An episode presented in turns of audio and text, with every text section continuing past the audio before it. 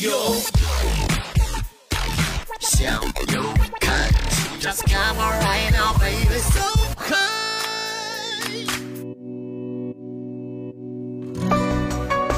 品味法兰西，巴黎天空下，你现在正在收听到的是《向游看齐》，我是高颂，Mr. You，向游小队队长。在上周的节目当中，我们带领各位去到了巴黎的一个公墓当中，拉雪兹神父公墓，在里面去寻找了那些大家们啊，他们身后的所居住的场所吧。欧洲的这些公墓啊，反而不太像咱们中国所提到的那些墓地啊，有一些阴森恐怖。那边就充满了这种温暖和缅怀的气息。那么今天我们要去到哪里呢？巴黎是一座非常古老的城市，而就在城市当中有一个两千年的遗存，这里现在成为了博物馆，名字叫做克吕尼中世纪博物馆。今天。我们就去到这里转一转。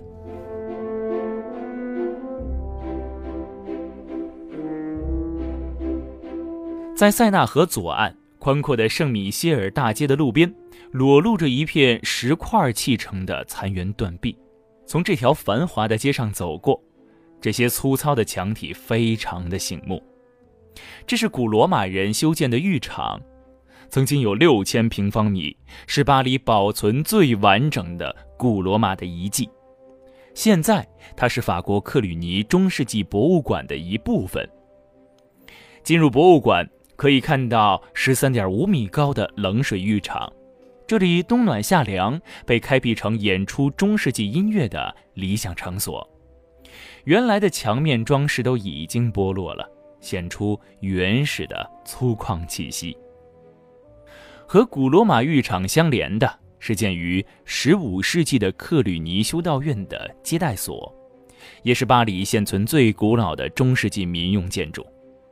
两个建筑物合在一起，构成了这座博物馆。入口在一个叫做“古罗马”的地方。参观完，你会发现自己走在中世纪鹅卵石铺成的小庭院当中。其实人们啊，习惯把出现文字之前的时代叫做史前时代，之后按照欧洲古物保存者的划分，就算进入到了中世纪早期。因此，这个博物馆的馆藏品是从古罗马时代的西部欧洲拜占庭艺术开始的。这里甚至还有19世纪从埃及购买的古代科普特人的羊毛织物。再之后就是中世纪展区，一直延续到十五世纪为止，包括了欧洲大陆和英格兰等地的雕像、象牙制品、金属工艺品、绘画、圣像玻璃和挂毯等等等等。正是在这两千多年的时间里，欧洲从原始蛮荒中开辟出早期丰富多样的文明，而灿烂的文艺复兴既是对中世纪的反叛和终止。也是对它的继承和传播。这里的两百余件展品，只是这个漫长过程当中幸存下来的很小的一个部分，但足以让人认真的观赏，并且感到眼花缭乱。在一九七七年，巴黎一家银行在地下室施工的时候，发现了一批石头雕像。这就是今天摆在第八展示圣母展示当中的二十一尊圣像的头部。在大革命当中，混乱的人们冲向巴黎圣母院，误以为西面大门外的二十八个圣人雕像是历代的法国国王，就将他们的头砍了下来。当局势平稳之后，人们试图找到这些牺牲品，并且安放回去，但是很久都没有下落，只好放弃了。不想在巴黎的一家银行的下面失而复得，在附近的展厅还有来自圣丹尼教堂的雕像和圣礼拜堂的彩色玻璃。有兴趣的话，可以比较一下十三、十四世纪的圣像玻璃和十五、十六世纪的制作有什么不同。这是非常非常难得能够仔细鉴赏的一个机会。如果是在教堂当中，或许不可能看得如此清楚。十五、十六世纪，艺人们已经懂得了追求立体感，人物的面部都开始用暗影来表现层次，而十三、十四世纪只是简单的线条。但是喜欢这种古风的人欣赏的正是这种色彩的单一和纯净。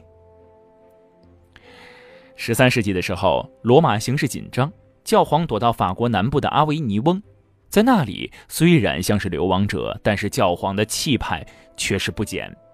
当然，这也算是生存的策略吧。没有了威仪，就失去了教廷存在的理由。教皇在那里依然要拉拢世俗权力的拥有者——国王和贵族。克吕尼中世纪博物馆当中还保存着一只非常精致的金玫瑰。这是教皇约翰二十二世的赏赐，他每年都要把象征天堂乐土的金玫瑰赐给一个他想感谢和表彰的人。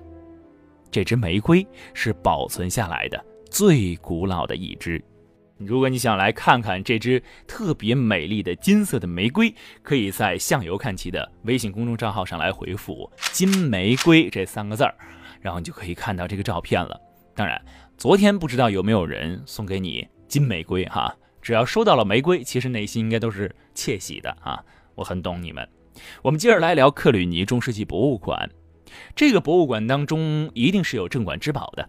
这里的镇馆之宝是一套挂毯，在一个光线昏暗的神秘的圆形房间，你会见到这六件名为《女人与独角兽》的大型作品。这并不是巴黎现存最古老的一组挂毯，但是是唯一完整的一套。人的动作或者动物象征人类的五种感觉：嗅觉、听觉、触觉、味觉和视觉。第六件的含义却不是十分明确。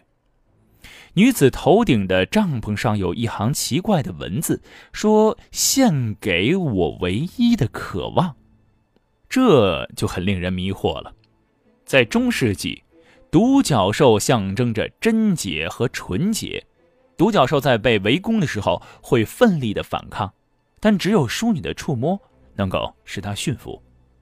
在这张挂毯上，这位女子正从宝物箱当中取出宝物，人们猜测这象征着欲望和愿望。中世纪流行谜一样的隐喻和象征，使每个参观者都可以在这里发挥充分的想象力。挂毯精美之极，背景上的动物和花草植物图案色彩奇妙，织绣工艺极其精湛。挂毯的下半部分是后来补织的，颜色要鲜艳一些，可以让人们对比新旧的不同。在柔和的灯光下，馆方准备了长椅，观众可以细细的品味。展厅里非常的安静，人们会不自觉地屏住呼吸。交换感受时也非常的轻声，好像稍有不慎就会惊扰了中世纪的静谧。这种神秘的气息，是一种永远难忘的体验。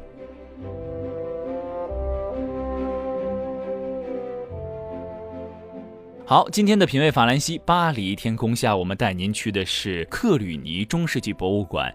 这是一个拥有两千年历史文化的这么一个博物馆，也是到法国巴黎一个不可错过的，如果有时间要去看的一个博物馆。这里存在的一些物品，其实在全世界你都很难找到，而且你很难再回到几千年以前看到当时的一些艺术作品和一些手工的艺术品的呈现。